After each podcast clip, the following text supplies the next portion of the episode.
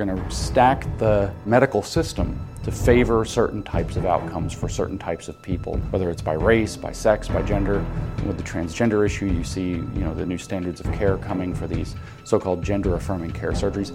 James Lindsay is the founder of the website New Discourses, author of The Marxification of Education, and co-author of Cynical Theories. He's one of the minds behind the Grievance Studies Affair, or Sokal Squared hoax, as profiled in Mike Nayna's new documentary, The Reformers. This is the unraveling of civilization if we allow for the full scale corruption, political and ideological corruption of our knowledge producing sector. This is American Thought Leaders, and I'm Jan Jekielek. James Lindsay, such a pleasure to have you back on American Thought Leaders. Yeah, I'm always excited, Jan. James, there's a whole bunch of reasons I want to have you in this seat right now. We have this new film by Mike Nayna about the Sokal Square hoax, which you were one of the three who perpetrated it some years back, and kind of in the process opened my eyes to a whole crazy reality that I wasn't fully aware of before that. You have this new book, The Marxification of Education, about Paulo Freire and his role in why our education system is the way it is. And finally, I mean, the thing that really got me thinking about you is you have this amazing amazing presentation you gave um, in, with, to an EU political party about the genus of Marxism. So we're going to talk about all this. Let's start with the film. And let, I mean, let's just start with the Sokal Squared hoax. And why don't you just kind of remind us what that was? People will remember there were these hoax papers. Jump in. Yeah, so 2017, 2018 is the timeline just to kind of put everybody in, in, in where we were in time. And so Peter Boghossian and Helen Pluckrose, two colleagues of mine, and I decided that one of the best ways to expose the corruption in academia and to credential ourselves as people who can criticize the corruption coming out of academia would be to get a large number, as many as we could actually, of academic journal papers written and published in leading academic journals. Feminist theory, feminist philosophy, gender studies, critical race theory and education, and so on journals. And so we spent the year, we wrote 20, seven of them were accepted for publication, four of them actually got published. It's a slow process, all of the seven would have been. Uh, and then one of them was given an award for excellence in scholarship. Uh, the Wall Street Journal figured out what we were up to, caught us, we came clean. So in October of 2018, they broke the story. Our project came to a screeching halt. Seven accepted, seven still under peer review, uh, and six that we had decided we hadn't succeeded with and had retired is the final scoreboard. Uh, how many of those other seven would have been accepted? The, the sociologist suggested either four or five of them would have been. In, in other words, we cracked the code. So we were aiming to expose that the scholarship, which is what we build our, our knowledge base, our public policy, our, our journalism, you know, what we think is real in society suffers a tremendously fatal political corruption that we could make up fake articles, just ridiculous conclusions that were, of course, politically fashionable. Uh, so some of these things were very funny, some of them were very heinous, uh, upsetting, and disturbing, um, and could get them through the peer review process and, and regarded as genuine academic literature. You basically figured out that if you put certain keywords and structure the logic in a certain way, you would get in because basically anything with that logic, with that structure, with those concepts that was that sounded good would get in. Is that the idea? Right. So yeah. the sixth that failed showed us that you know there's a learning process. Those were in fact the first six that we wrote. And so at some point we started to get the hang of it. What what are the peer reviewers looking for? What do the journal editors believe is the way that the world actually operates? How do we phrase that? How do we dive into the existing body of now I would say sham literature? to back up those ideas so that the, the scholars would consider it real. And we became very successful at this to the point where, near the end of the project, apparently I'm on camera at some point saying this, um, that we had in fact cracked the code and we can get we can get anything we want published at this point. And it's not to say we could publish anything that has to follow certain things, but for example, some of the papers that didn't get all the way through, they were under the review process. One of them is very prescient for our time because it was actually saying that what we need to do, they're meant to be funny what we need to do is be very wary of advanced artificial intelligence And so rather than allowing artificial intelligence to be guided by masculine bias, which will end, end in a calamity that destroys the world, we need to make it an irrational feminist. And so we argued for feminist AI. And so the idea that we could dip into artificial intelligence research and just contribute garbage. I mean, nonsensical garbage based off of the book Frankenstein and just silly things.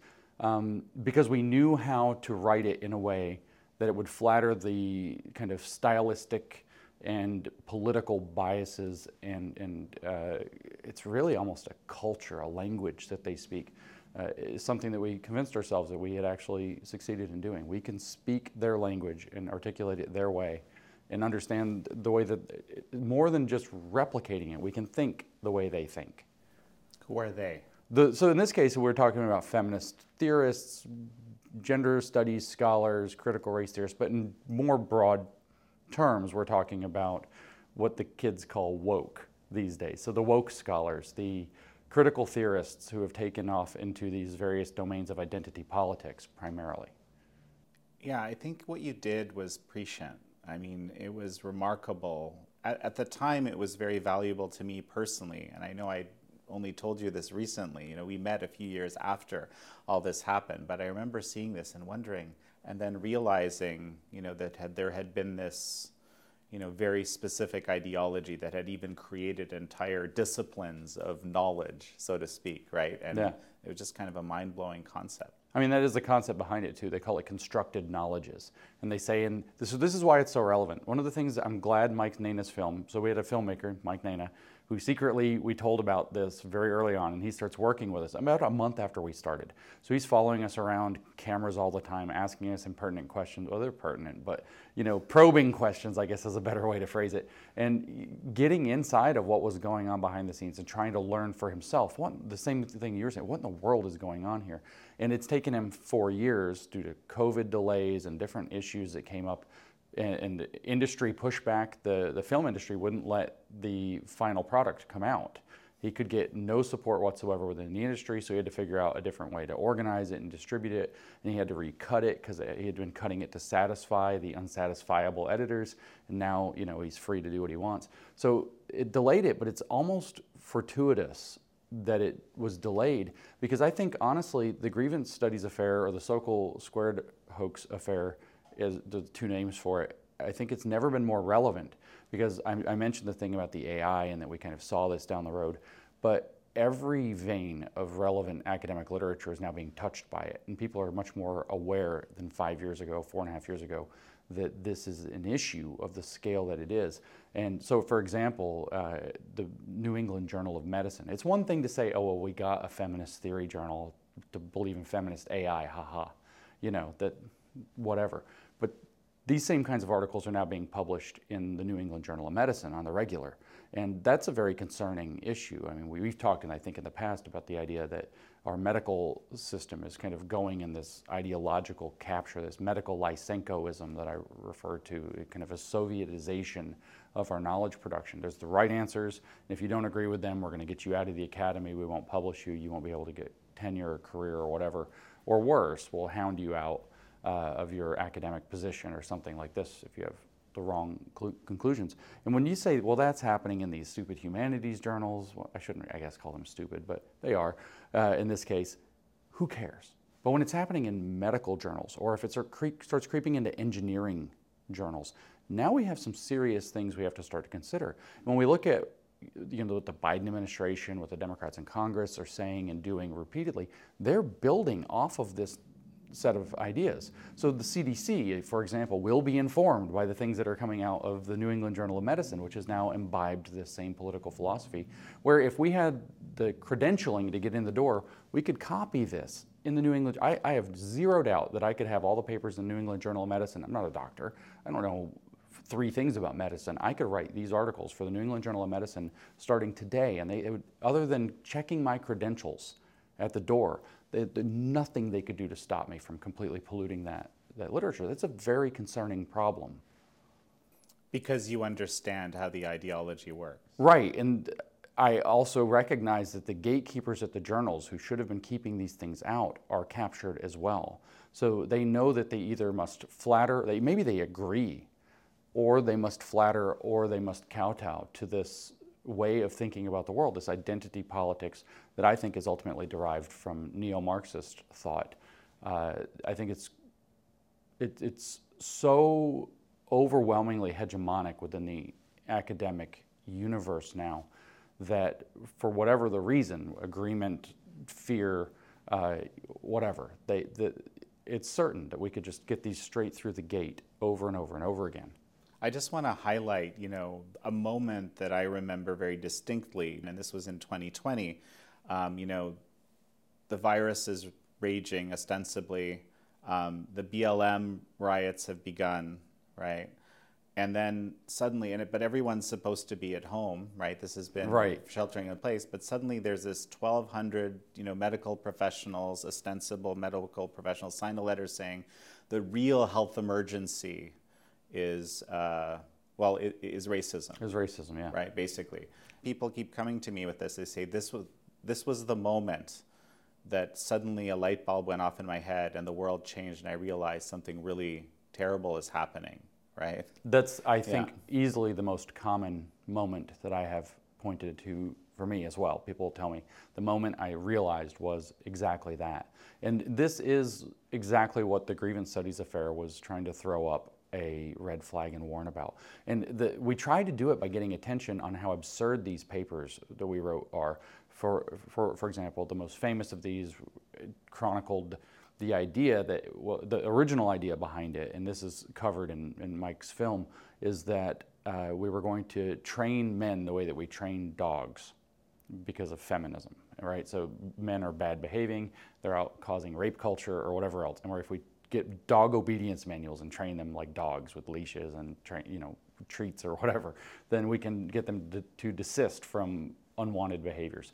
And this kind of exploded by from just Peter and I were trying to figure out how do we structure this, and he goes to the dog park with his dogs every day in Portland, and I said, well, just work in some of your stuff from the dog park, and he he writes me this draft that was mentally deranged just insane stuff about things dogs are doing. And so the whole paper became focused on that we could tell that rape culture is a serious problem in society, almost like an implicit bias test of a sort, by seeing how people reacted to watching dogs have sex with each other at the dog park or sexually assault one another. And the peer reviewers were worried about things like how did you respect the dog's privacy while you're watching them do this?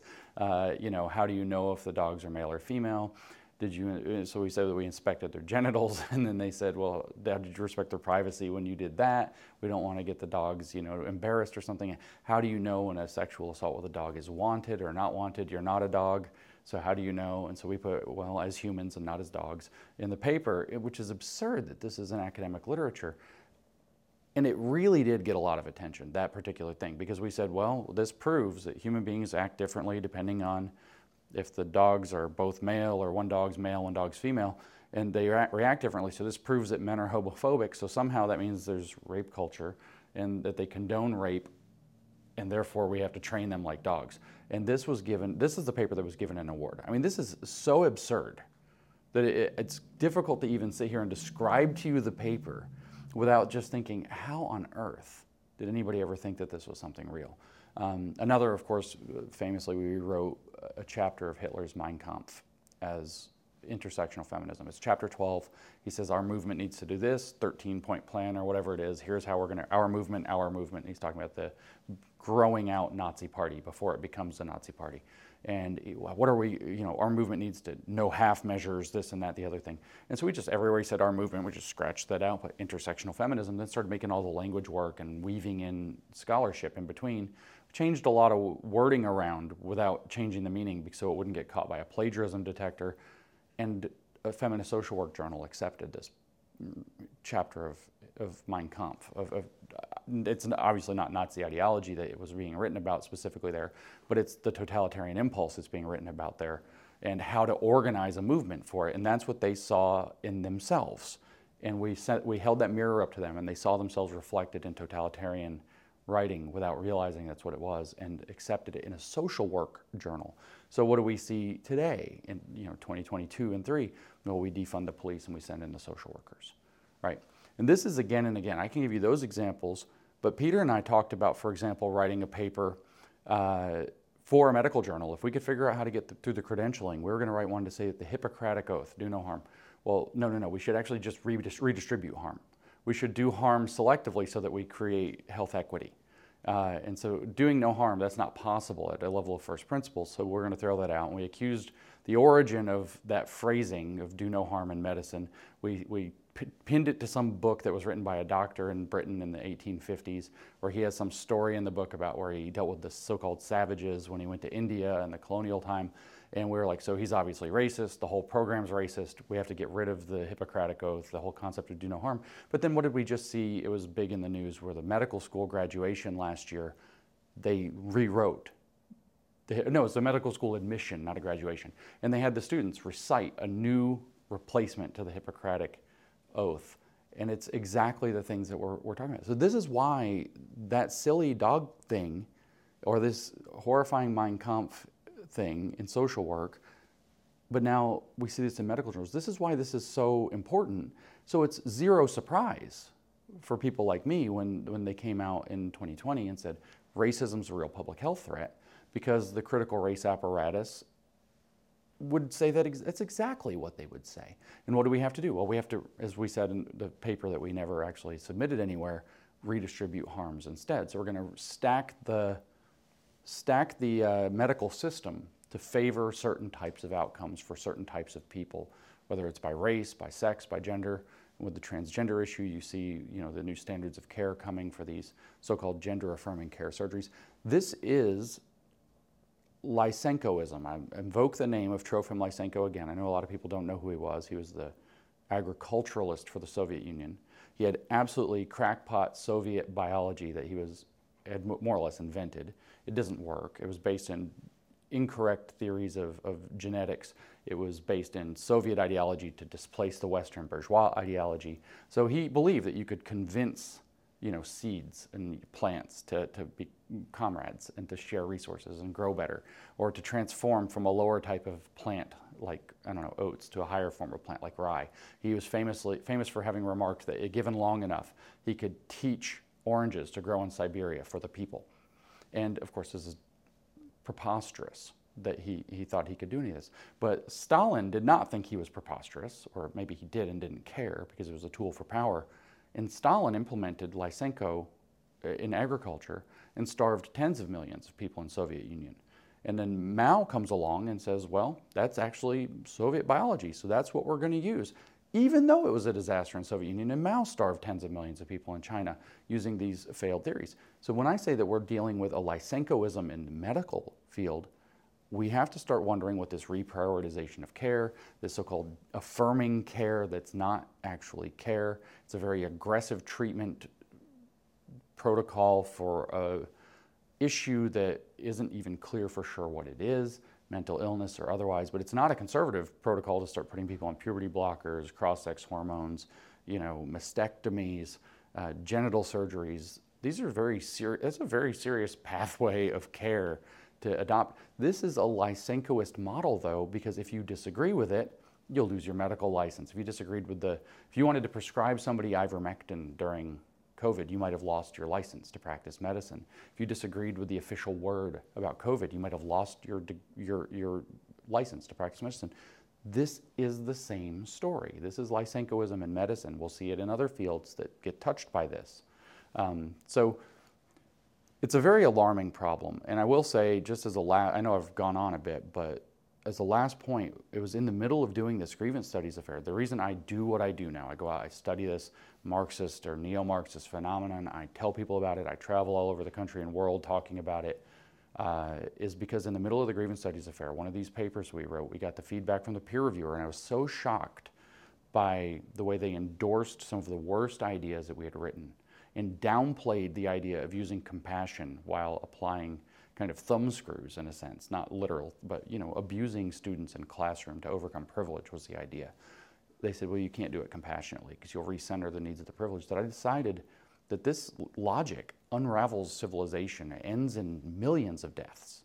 And I asked my wife, can I quit my job. You talk about people say I'm a coward sometimes. You talk about courage. Go to your wife and ask if you can quit your job because you think that the world's going to end if you don't. Uh, see what she says to you. See if you have the, the nerve to ask your wife that. And I said, "Can I, honey? I think that the, this ends in a genocide or something. Can I please quit my job and dedicate my life to f- telling people about this full time?"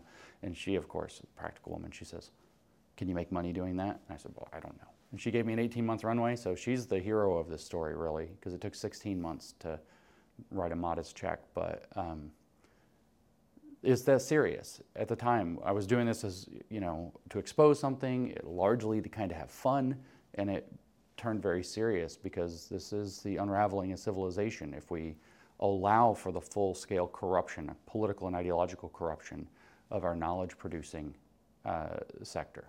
Yeah, you're a mathematician actually by training, right? Yeah, that's. Yeah. It's been a while. Yeah. but yes. But you know what this reminds me of? There's so many Babylon Bee, you know, joke articles that also seem to come true after a while. I mean, there's, there's something analogous to these hoax papers, to those articles as well. Yeah, Seth Dillon and I have actually spoken about that on a number of occasions. It's not quite that we have the camaraderie to where we're doing a, you know, to be a little nerdy, Legolas and Gimli you know, how many how many stories have come true for you? You know, competition where they're counting the orcs that they're shooting or whatever, in the Lord of the Rings. But it's you know, oh, you got one. Oh, I got one. Oh, you got one. You know, uh, these things are coming true because what we're actually identifying is the way that they are processing the information about the world and warping it to fit their ideological worldview, which is quite simplistic once you get past the complicated academic veneer. And you can very easily see down the road as to what kinds of things uh, they, they might actually think that they will eventually actually think. Uh, and so this is a very common thing. Satire is effective satire because it stretches reality. And when we're dealing to get technical with you in a field that's adopted a completely social constructivist view of reality, uh, they think that everything is a political contrivance designed by the people in power to continue their own power. It's not based in reality at all. It's just political contrivances based, built by the people in power to keep their power. When you've adopted that, the only reason not to stretch reality further is that you have a political reason for saying enough is enough. In other words, maintaining the status quo. So their slope is always slippery. So with satire, if you stretch reality, all you're doing is really telling what's coming in some eh, undetermined time in the future days, months, maybe years. I love the film you know, uh, that Mike made, and it's kind of a just took me back to that time, and I've thought about how much has changed since then, right? Well, some how much I guess came true, yeah, um, since then. Maybe is there a moment in the film you want to quickly? Maybe we'll show a quick vignette because I want this is a film I want people to watch. Oh gosh, I mean it's, it's it was a, a, experience watching it for me because I Mike didn't allow us to see any of this since and in between, so it's been all these years, and all of a sudden I'm thrown back. Um, maybe there's a moment that stands out. I mean, he's a very famous guy, Tim Pool, actually. Of all things, Tim Pool came to, we did this event at Portland State University in February 2019. 18, geesh. So, February 2018, Tim Pool showed up to this event. He just happened to be in Portland, wanted to see what was going on, cover it or whatever for his little show. He had, it was little back then, it's big now. And he sat in the back quietly, listen, and he asked this question. You know, they've captured all the institutions. This is per- pertinent today, more pertinent today. They've got this, they've got the government, they got the media, they got this, they got that, they got the universities, the institutions, they've got it all. How do you stand up to them? And I, I can't, I don't, I was shocked to see myself. And I answered, well, Galileo stood up to the church, didn't he? I think that's exactly what I said. And I just said, you know, we have to stand up. We have to have that courage and we have to take it on. I think I said something like they were setting people on fire back then for standing up to the magisterium. And they've erected a new, it's a very woke kind of academic magisterium that's gone political, that's infested our institutions.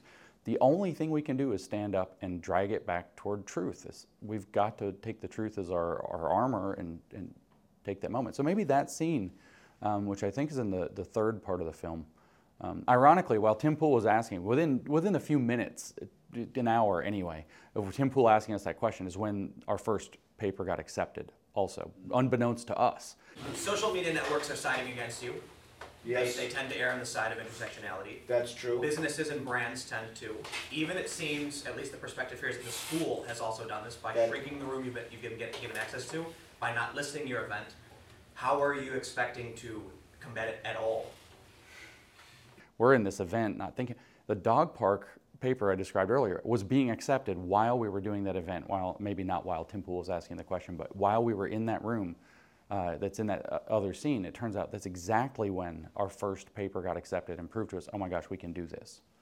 So it's really a pivotal mo- uh, you know, moment, pivotal evening depicted there. So, I mean, in you know, kind of in a very pithy way, what what is the big lesson of the grievance studies affair or the Sokal squared hoax?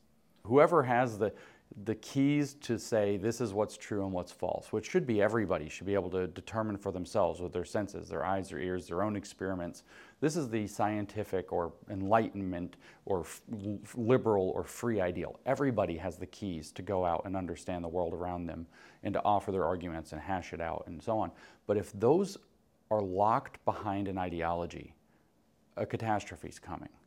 And the lesson is undoubtedly those at the highest level of what we consider the information generating or knowledge generating apparatus of, of Western civilization, those are now locked behind a door that's held by a very ideological contingent. There's a very clear agenda with how they want to transform the world to bring it in line with what they think the world should be rather than what it is. You know, when you say that, I can't help but think about what I've been reading in the Marxification of education, and this is a stark reminder that you know Marx viewed all what he would call ideology, right, as kind of exactly what you just said, and that you know Marxism was the answer to get, getting rid of all of that. Marxism was the lack of ideology somehow, but you know, the, ironically, it's perhaps the most potent ideology. Right. Um, and that is, that's how Marx framed it. He said that his is the only non ideology, it is the end of ideology. And, and you hear, we hear this argument all the time Antifa is anti fascist. How could it possibly act in a fascist way if it's anti fascist? Anti racism is anti racist. How could it possibly be racist if it's anti racist? And here it is, you know, Marxism is the end of ideology. How can it be an ideology itself if it's meant to end ideology? But what he thought ideology was was something different. It's what the powerful in society create in order to maintain their power. I, of course, call this the iron law of woke projection because every time communists take power, what do they do? They create a bunch of ideological excuses for why they need to continue to keep power. And I call this projection, kind of very Freudian, because I actually think that what they're doing when they say these things is confessing that this is how they believe the world actually works. They believe the world works by people who are in power taking power and shutting everybody else out of power. So, what do you think they're going to do when they get power? They're going to take power and they're going to shut everybody else out because they think that's how it works.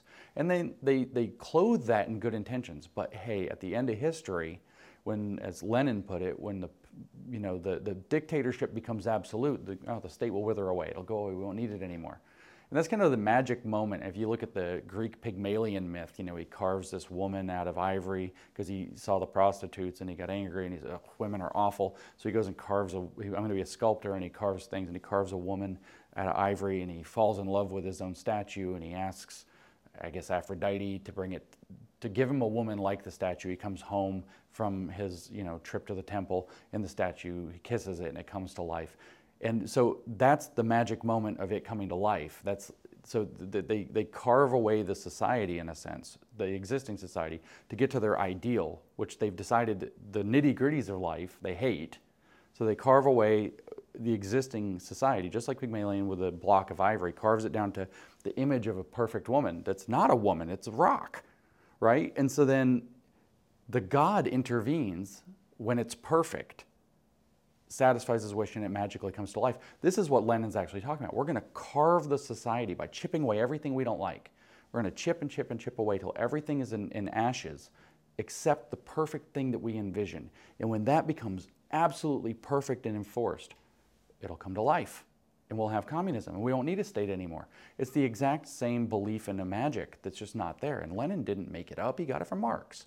This is actually the idea. And, and we see this repeated in the 20th century Marxists, Western Marxists. Marcuse says that we, we can criticize the parts of society we don't like, and then the future that is contained within the present might emerge. The ideal future that's contained within the contaminated present might emerge if we merely criticize away all the other parts. But there's that same issue is that at what point does the idol become a god? Which is at the bottom what this is. They've created an idol of what society is meant to look like, and they believe that if they're sufficiently pious or powerful, which is, you know, the faith Which is of their religion, version of pious, yeah, right? Actually, it is. Yeah. yeah. Then it will. Then it will. They will be rewarded by Aphrodite or God or whatever, and the idol will become God. This is the religious mind behind this whole program, and it's no surprise. It's wholly negative. It's chipping away, destroying what it doesn't like. Supposed to create something positive out of that, and it never works because it's just destructive, and what you're left with is a, is, is a mutilated idol that won't come to life. There's no magic that's going to make that happen. Well, and you've actually argued that this is, you know, kind of, I guess, the, the follow up of the Gnostic heresy. I think it's the same story. Yeah, this is the Gnostic heresy. You, you have looked inside of yourself and understood your lived experience, if you want the modern parlance, in a way that only you can understand. It's hidden esoteric knowledge about the true meaning of you and your life that you can now actualize into the world, and by doing so, create salvation. But because it's an inherently collectivist ideology that Marxism is, really deriving even from Hegel before him, that the state is the perfect embodiment of, of, of the deity bestriding the earth, inherently collectivist in its nature, it works when we all agree, when the social conventions of society, whether it's from Rousseau, whether it's from Hegel, whether it's from Marx, when the social conventions all accept this same idolatrous, if you will, view of, of the perfected society, then we have our salvation. That's when the communism, true communism, the true transcendence of private properties, human self estrangement, as Marx phrased it, that's when that arises out of the iron fist of the dictatorship of the proletariat. You know what I really liked uh, when you did this speech at Identity and Democracy, right, is how you kind of explained that Marxism is really at the root or the, at the genus level, right? For the bio, those of us that are biologists, that, Yeah. that's very apt.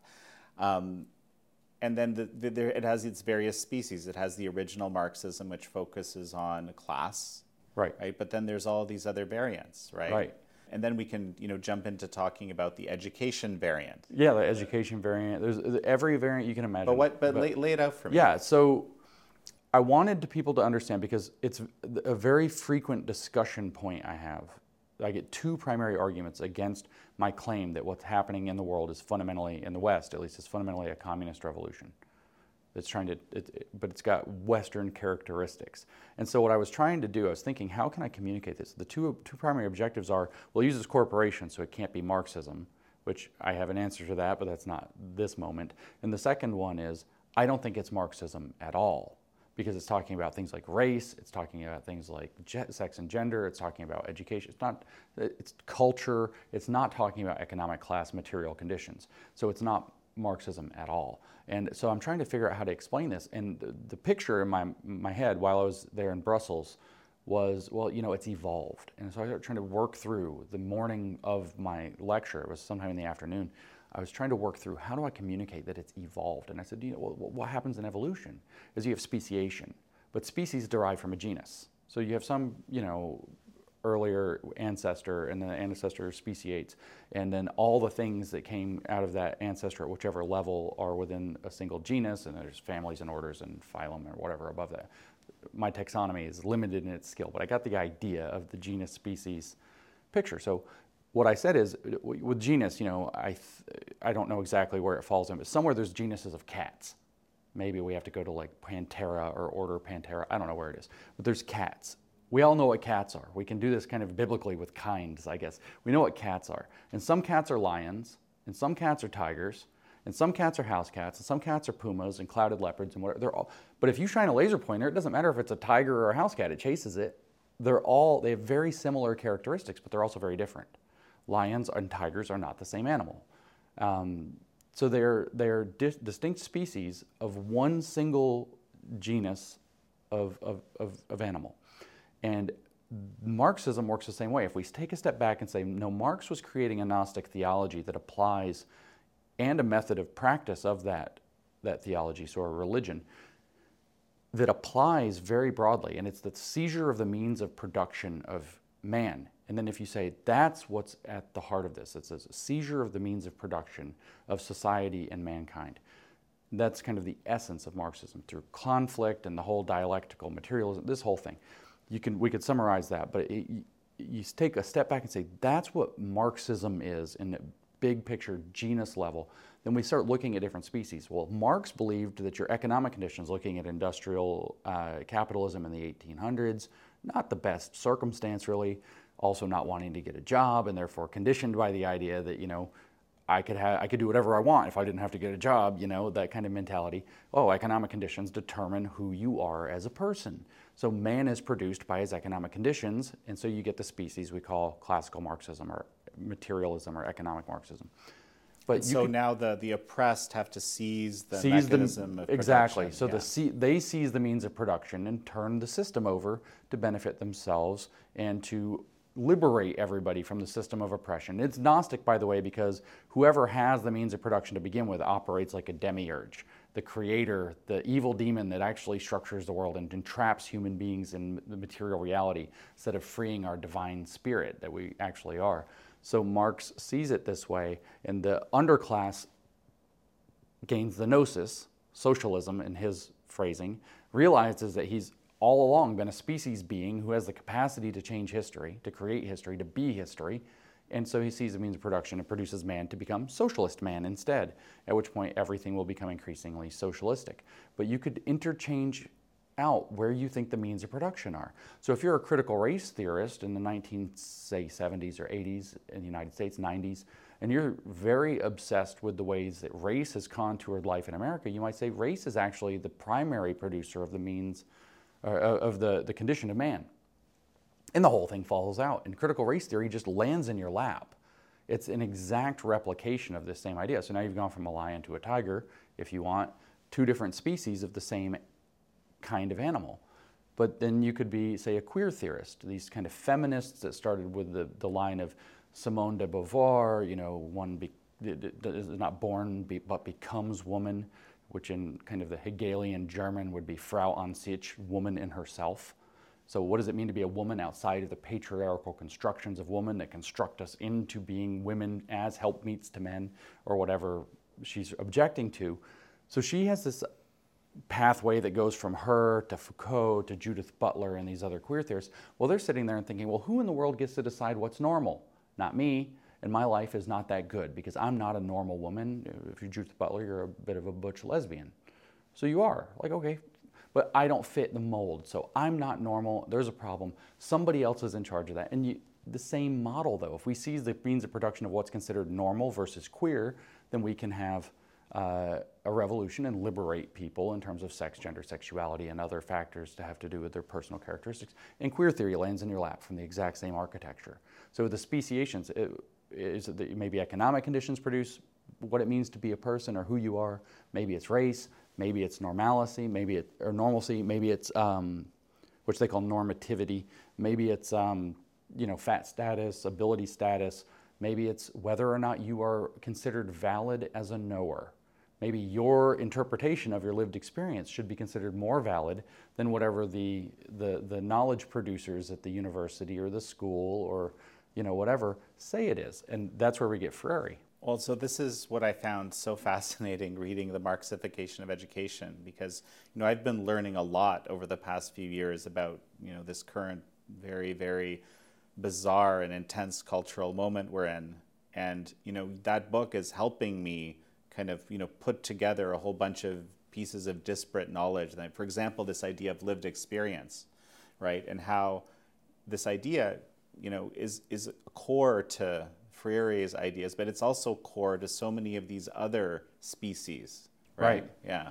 Yeah, so Freire thinks that the, the, the, what's kind of the dynamic in this particular species, if we will, is that if you live in the world, you already know. You're already a knower. And your knowledge, this is the favorite, favorite word of the day, you know, and, and we hear from the woke all the time. You notice they don't talk very often about true and false. They say it's valid. your knowledge is valid, right? Your feelings are valid. Your emotions are valid. Your Well, anger they, they is valid. They don't believe in true and false. Right, but they do believe in what gets counted as valid and Correct. invalid. And so in this case, you already know things. So if you're a peasant, let's say working in Brazil, and you don't have a good life necessarily, is you're, you are fairly oppressed. We're say 1960s Brazil, um, the government's corrupt. You've been colonized and decolonized and recolonized, and the, the government keeps going back and forth, kind of from a Marxist thing over here now to a very kind of almost proto-fascist reaction thing. It's not great, and you're probably uneducated. But what's happened is South America started to industrialize, started to commercialize, and you know how to farm, and all of a sudden, you're just a hick. You're just a redneck. You're just a, a bumpkin from the peasant uh, peasant class. In your knowledge, yeah, you think you know how the world works, but you don't really know how the world works. You can't read even, right? And so he's looking at this and he says, well, what's happening here is that there are people who have called themselves knowers, and they're saying other people's knowledges don't count. The lived experience that you have as a peasant living and working in the world, the he calls it the concrete knowledge of your experience and existence, doesn't count. And so they've set up this aristocracy that has to be overthrown. They are the ones who know, you are the one who's absolutely ignorant, as Freire phrases it. And he says, but that's crap. You are a knower, you are a historical figure, you are going to change history, you have the capacity to, to move history as a historical agent. And if we can awaken in you what he calls a critical consciousness, which is an extension of um, George Lukács, is a Hungarian Marxist from the 20s and 30s, what he called class, or what Marx also called class consciousness. Uh, if we can awaken in you a critical consciousness, which is this extension of class consciousness into the idea of everything in society actually needs to be criticized because it's actually dehumanizing. It's, as he says, it domesticating. It keeps you in your lane. It keeps you submerged so that you have no possibility of understanding or rebelling. Well, what we're going to do is we're going to say, no, no. We're going to help you understand the truth about what this political context you're in actually means. We're not going to teach you actual literacy until we teach you political literacy. And he teaches this literacy course in Brazil to get them to be politically literate, to understand the context in which they live, to see themselves as knowers, because he says if you're a knower, then you can utter the word, and when you can utter the word or speak the word, you can change or create the world, which is, of course, the, the religious overtones there are, are obvious. This is an obvious mimicry of, you know, God spoke in, in the first book of Genesis, spoke the world into existence. And so Freire's project is the same thing, though, where the dynamic of have versus have not, oppressor versus oppressed, is those who get to decide what counts as knowing and those who don't get to decide what counts as true knowledge. And so when we adopt that, the elevation of lived experience, which is in fact not truly lived experience, it's not your experience, right? You, you know, you go down the street, you have an experience. It's not lived experience until it's been run through the critical consciousness filter. filter. So when somebody says it's been my lived experience that I have racism, what they mean is I've experienced things that may or may not have been racially tinged, that I've run through a racial consciousness filter provided largely by CRT, critical race theory, that has led me to interpret a system of racism that's made me color that. And that's lived experience. Because the elevation of the, it's not of your experience or your knowledge, it's when that's been politically conscientized, as Freire has it, that becomes king. And that is better than the official knowledge because it's the knowledge that the, the them in society, the powers that be, don't want you to know. They don't want you to have. So that's your saving gnosis, your, your freedom setting or salvific, really, knowledge that gets you out of the trap of submersion and oppression. So the, the Gnostic elements are very clear, the Marxist flavor is very clear, but instead of it being material conditions, now it's access to being considered a knowledgeable person or to knowing or even setting the conditions of knowledge. When we look at the woke literature, we talk about the grievance studies affair that we just were discussing, immediately you see the primacy of lived experience, which is a phenomenologically interpreted coloring through critical consciousness of experience. We immediately see, though, how it's always whose knowledges are valid and whose knowledges are invalid. Your truth versus my truth, and if you don't understand the power dynamics behind the construction of truth, then you can't possibly have anything to say.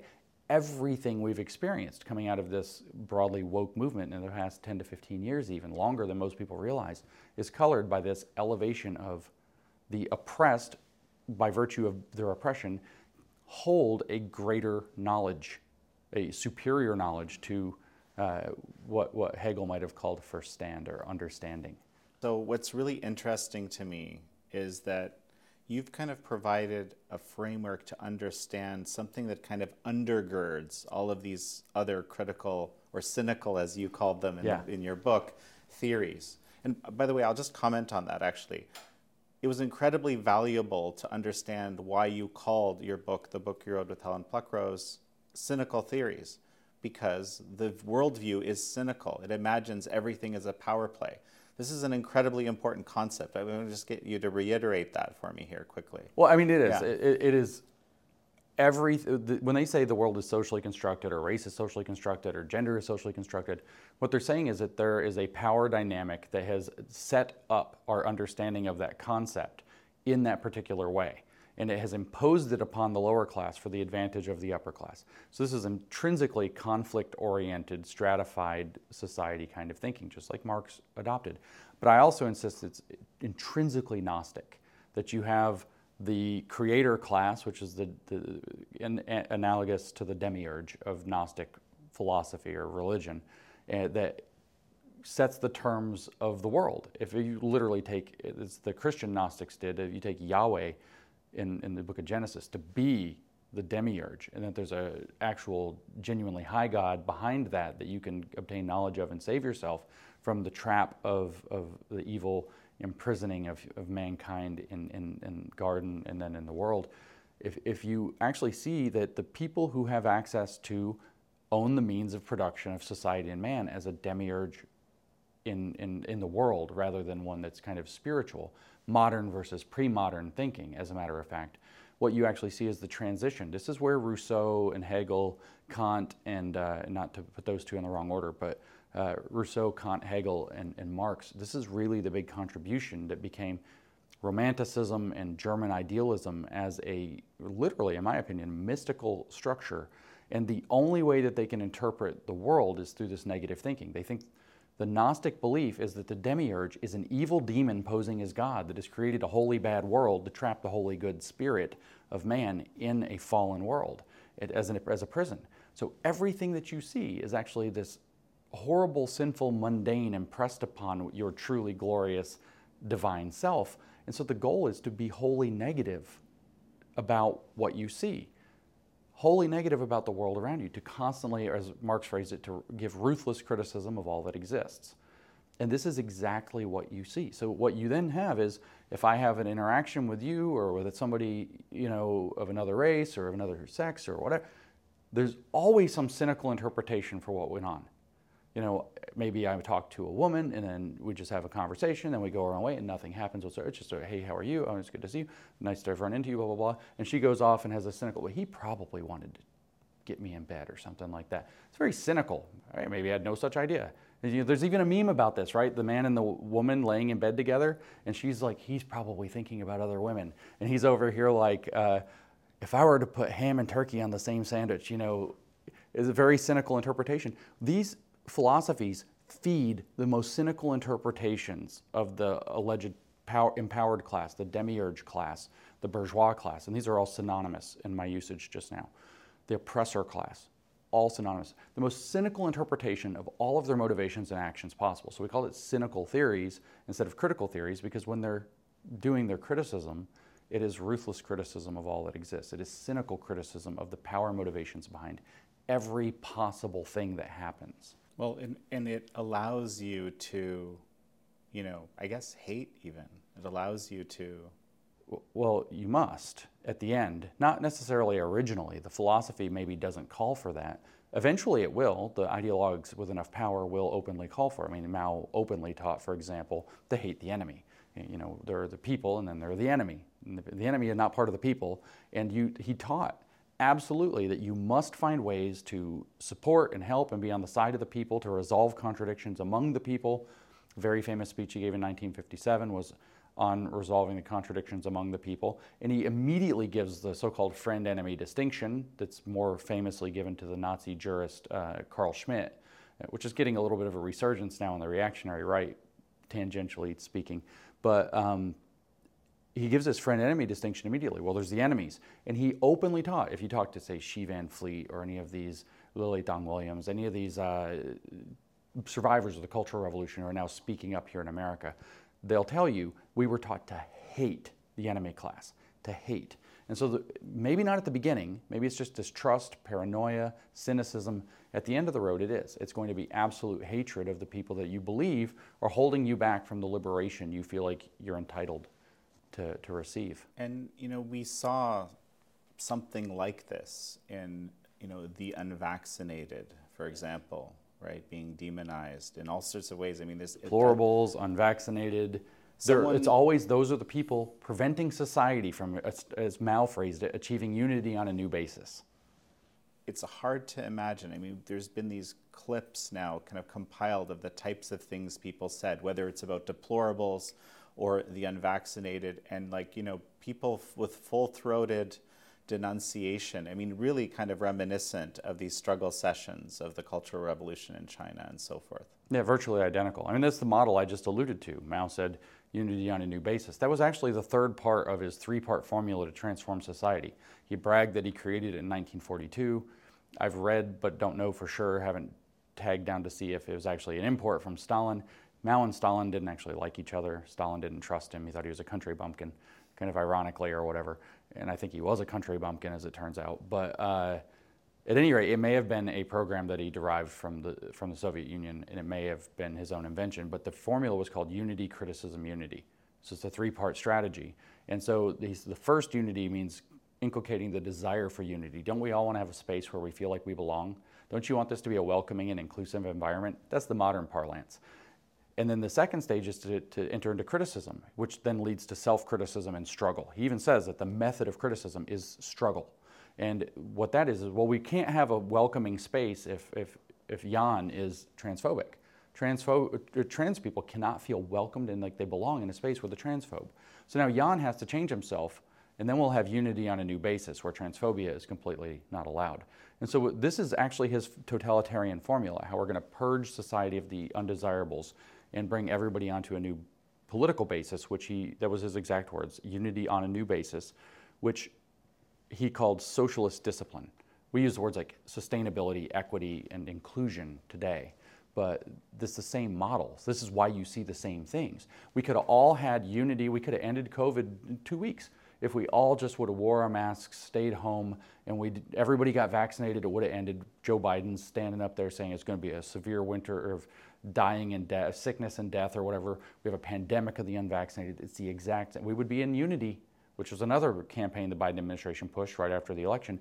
We'd be in unity if all of you people who won't get on the program, all you deplorables, all you unvaccinated, if you would just do what you're supposed to, we would have unity and we'd be able to move forward into a glorious new future.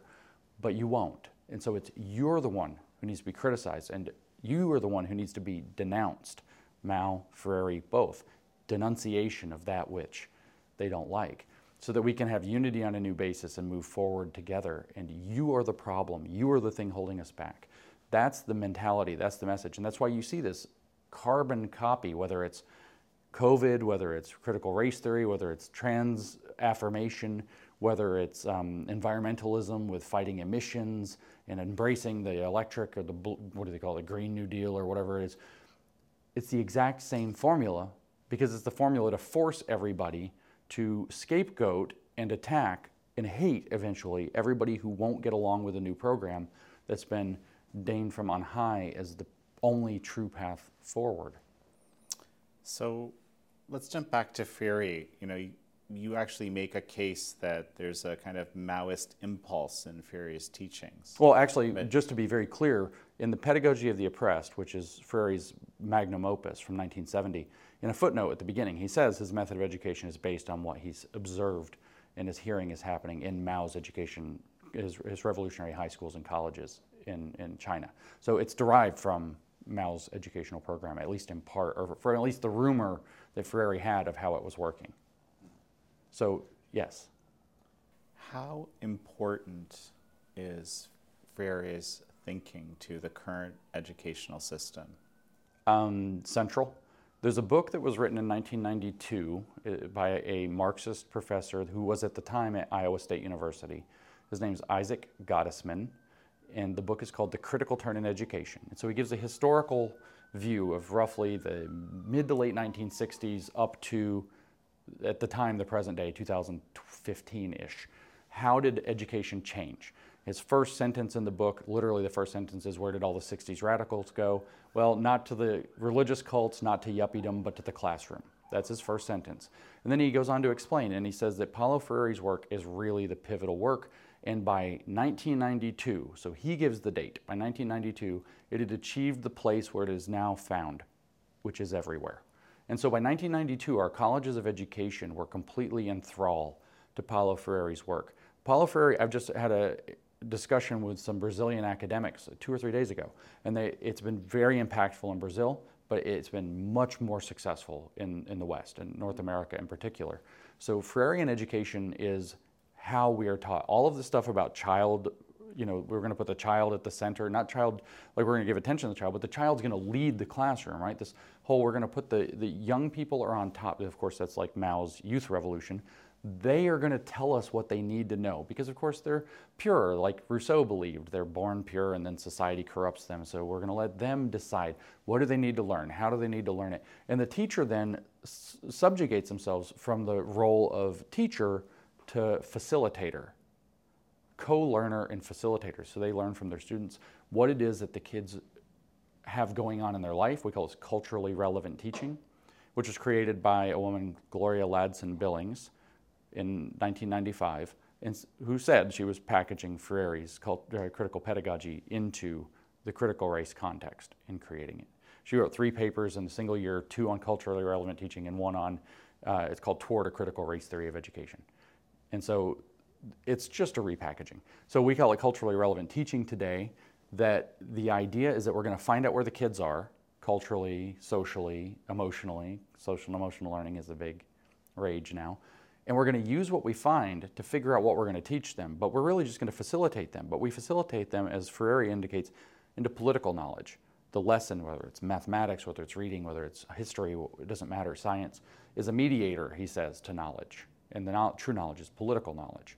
And if they become politically conscientized or awakened, or in the modern word, woke, then they will want to learn the math or the reading or whatever for the sake of being able to transform the world. So we're going to radicalize the kids first, and being radicalized in theory will make them want to learn enough to transform the world. And that's the model. It, but you say how central.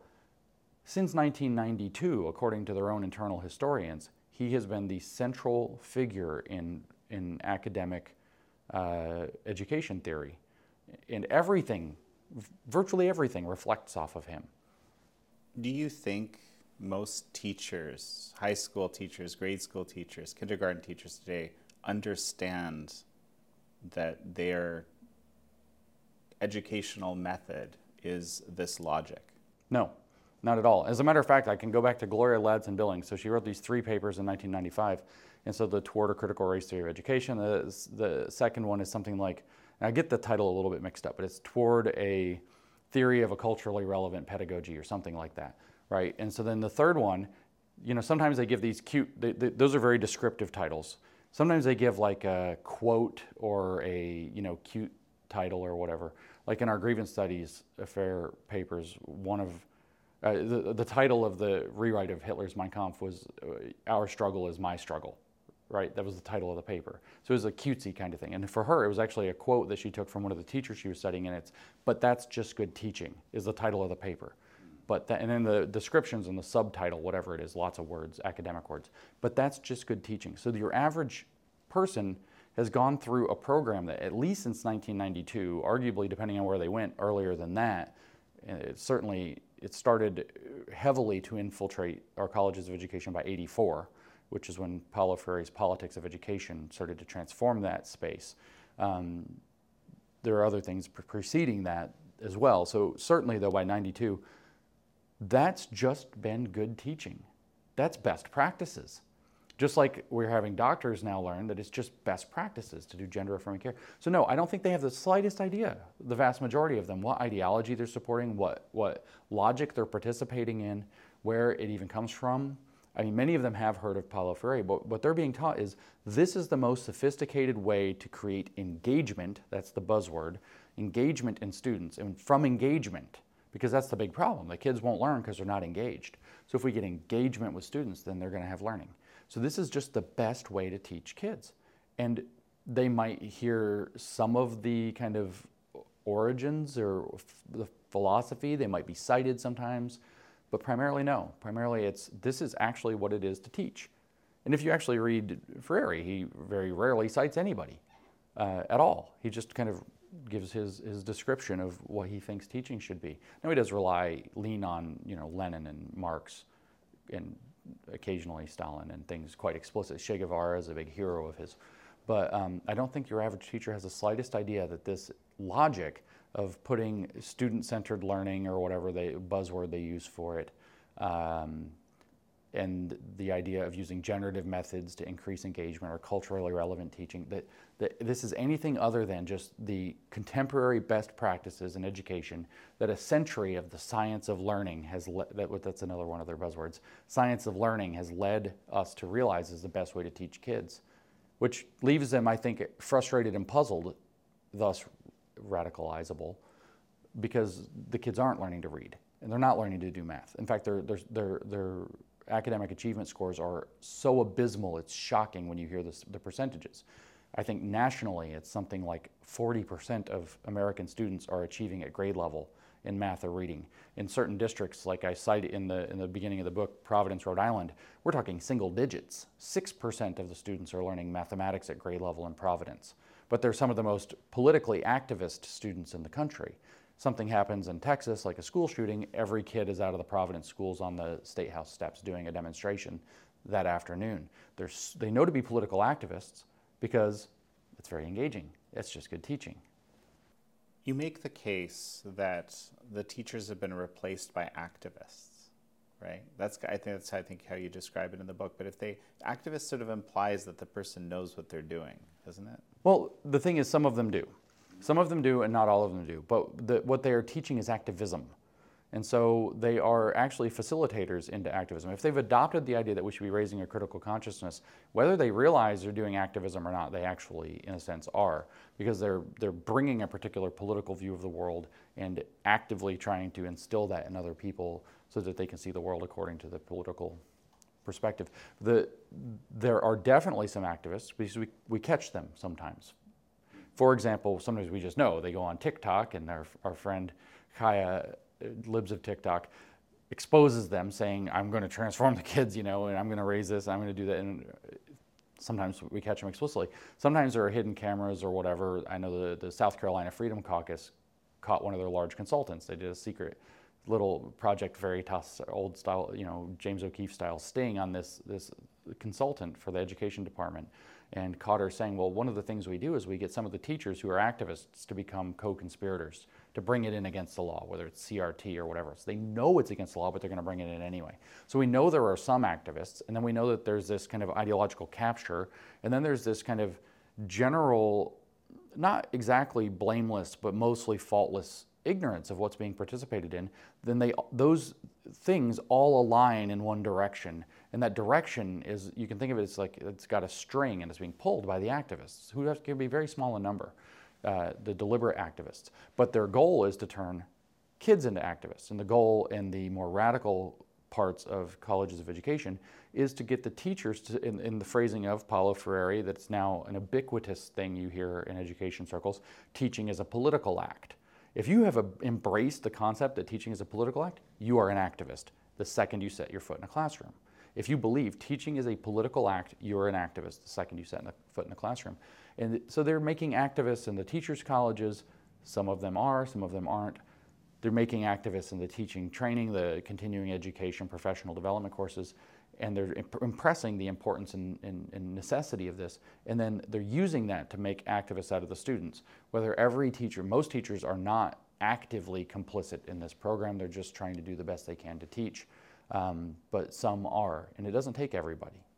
Well, and I think the most important thing, you know, the thing that really struck me is that these other courses or classes or whatever it is, are in a sense incidental to the true purpose. The true purpose is to basically create that that activism, that conscientization. I can never pronounce that word properly. No, um, we'll try it in Portuguese, into too. the new, in, in, you know, basically to create that consciousness of activism, Right. And so it's no surprise that people can't do things at that level because that's not indeed the ultimate purpose. It's sort of a side purpose. Right. So the teachers have been sold if they're not if they are activists, they're just going to do it. But if they're not activists, they've been sold that this is the best way to increase student engagement. You've got to get the kids interested. You got to get them to learn. And so this is actually I'll give you an example of what Paulo Freire describes as generative themes, which is how you use a concept to generate the opportunity to have a political conversation that will conscientize or awaken or wokeify or politically radicalize the kids. And what he said, again, I'll bring you back to that, is that the content of the academic lesson itself is a mediator to the political conversation. This is a true example. It shocks people, so I put it out very often. If people have heard it before, I, my apologies. But this is a true example from an Indiana teacher professional development training in social emotional learning from just a couple of years ago. They were doing second grade mathematics as an example and given a word problem. Johnny is riding in the car with his mom and dad on the way to the amusement park. The amusement park is 50 miles away from their home. They've already traveled 30 miles. How much further do they have to go? And everybody's panicking, so they don't know if they can answer the math question. But obviously, the goal, and in a, in a math pedagogy sense, as a former math instructor myself, would be to teach them to take the words to set up the subtraction problem 50 minus 30 to arrive at the solution of 20 and to rearticulate the solution in words 20 miles to go right and so that would be the goal of the exercise as a second grade problem it's subtraction it's not difficult but getting kids to be able to take a paragraph and turn it in this isn't what happens so they, they're taught in the teacher training professional development courses this is an example of what you do kids you got to get them engaged right? That's just good teaching. You need engaged students. Kids, raise your hand if you've ever been to an amusement park. And so, of course, there's seven. Some kids have, some kids probably haven't. Some raise their hands, some kids don't. Oh, wow, some of you have and some of you haven't. Why would it be? Now you've, the mediator has happened. The generative theme is amusement park. That's the excuse to do what you're doing next. Who's been to an amusement park? That's the bridge. And then once we've taken the bridge, that's what Paulo Freire calls a codification of your conditions, then you can start to decodify it. Why is it that some of you have been to an amusement park and some haven't? And they are taught to continue to ask one kid after another, anybody else, anybody else, anybody else, till somebody says some kids can't afford it. Now you have an excuse to say, well, why, why is it that some people can afford? What could we do about the fact that some kids haven't been because they can't afford it? Make it free. Maybe rich people could pay for it. And all of a sudden you get to have a dialogue, not in the language explicitly, but in terms of the concepts of socialism and instead of doing it with second graders, instead of answering, teaching them to set up and solve a math word problem. So the word problem became a mediator to a political conversation. But there are dozens of opportunities in that one simple, completely innocuous word problem. Amusement park. So you have the money thing. Somebody, it might be a differential. Maybe more white kids than black kids raise their hand. Now you're going to have a CRT, C dis- uh, CRT discussion through that correlation. But then you have not just the amusement park. What about do all families have a mom and a dad? And now you're having a conversation about single parenthood or feminism, or now you're having a conversation about same sex parents, and so now sexuality. What about the idea of riding in the car? Now you can have a conversation about environmentalism. Is it really a good idea, guys, to ride in a car to, to just go have fun? Couldn't we do like public transit? Couldn't we all ride on a train together? And you can see how you can create kind of the prim- primrose path leading Pied Piper into political conversation, into political, into a, fa- you facilitate the kids into thinking about political issues in a particular way, but you took something very innocuous and used that as the mediator to create the opportunity for generating political knowledge. That's the Freirean method actually put into practice. And that's, like I said, a genuine example from a social emotional learning teacher training professional development module that was being done in Indiana a few years ago. So, um, a genuine example given to actual teachers actually in the profession. So, um, you can see how it works, and you can see how insidious it can be, and you can see how invisible it would be. And that's why I wrote the book. Was parents can't figure out. They, they know the school's doing CRT, so they go to the school. They say, "Don't do critical race theory," and they say, "Oh, we're not." And then they give you the curriculum maybe, and you look at it and you can't find it, and because it's that's how they're doing it through Gloria Ladson Billings' culturally relevant approach. Let's make amusement park relevant. Why is it some kids have and some kids, you know, you get the, the picture. And so this is a very um, insidious method by which what they've done is they've stolen away education by transforming its mechanism. The mechanism isn't to set up a word problem and solve it anymore. The mechanism is to use the word problem as an excuse to facilitate kids into a particular political understanding of the thing depicted in the word problem. It's pretty amazing. And we just didn't realize that all this was happening. It's kind of I mean you you didn't realize uh, No. you've been you've been for for the benefit of many you know combing through some insane amounts of of very difficult to read literature. So any final thoughts we've covered we've covered you know basically this new film by Mike Nayna. I want to encourage everyone to to watch it. You know you'll see a little more James, Peter Boghossian, and of course Helen Pluckrose. It's and- pretty funny, actually. yeah. Well, no, that and that's what I remember. That's what actually caught my attention in those initial videos that Mike published years ago, which was you guys laughing about. I can't believe this. Um, but we looked at this presentation. We're going to link to that too. I think it's, it's such an amazing, uh, you know, the genus species distinction. There's a whole bunch of great concepts there. And finally, you know, who would have guessed that our whole education system has these Marxist underpinnings today? I mean, there were there were hints of it, but any final thoughts? I mean, this is uh, it's it's a sad truth that when we have a high trust society, which we had achieved, where we feel like we can trust the teachers to do teaching things, and we can trust the police to do police things, and we can trust businessmen to do business things in the interest of their their shareholders, then that we don't keep our eye on that. You know, that vigilance that was referred to by the founding fathers, a republic if you can keep it, very kind of you know, iconic American statement. Uh, in, the, in, the, in the Russian, it's closer to trust but verify. Well, when you have a high, high enough trust society, sometimes you forget to verify. And um, we went to sleep and stopped verifying. And the um, those who try to subvert, whether for whatever political project, and in particular communists are famous for this. It is subversion is their preferred methodology while they remain disempowered. They're not very subversive, and they don't tolerate subversion uh, after they get power. Hint, hint, woke kids, you're up against the wall here in a couple of years. Uh, they won't need you. I like to remind them of what communist societies do with the subverters, the destabilizers after the revolution as Mao said, you know, there's different needs at different stages in the revolution. We needed a lot of destabilization with the youth. Well, we got rid of, you know, Liu Shaoqi, my primary uh, political opponent, so the Red Guard's too radical, off to the countryside with you. Uh, PLA chased him out of town. But it's not going to go well. But the, the fact of the matter is that when we have a, a high trust society, it's easy to forget to verify, and we have forgotten to verify. And we have to start verifying virtually everything because our business people have been captured by this ideology through their fealty to ESG, whether because of an extortion racket kind of literally on them, whether because they're just thinking, well, this is corporate best practices. This, this, is, this matters. We're going to make, make a difference. I want to do good in the world, not just make money.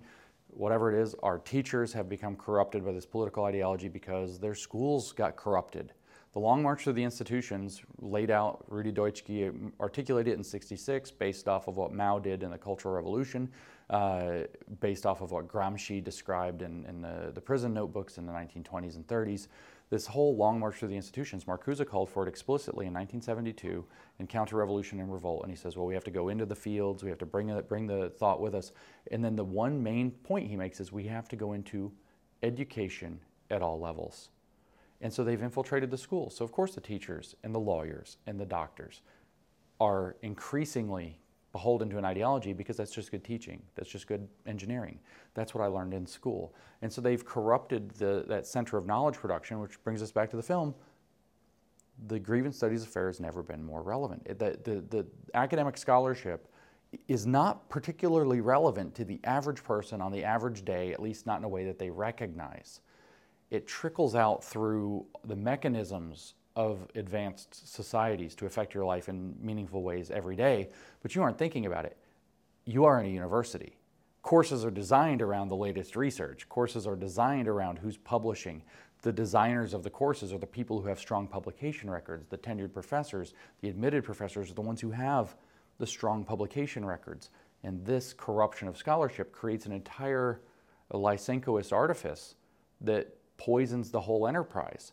And so when let's pretend, and I say that with all intensity, pretend the Biden administration is on the up and up.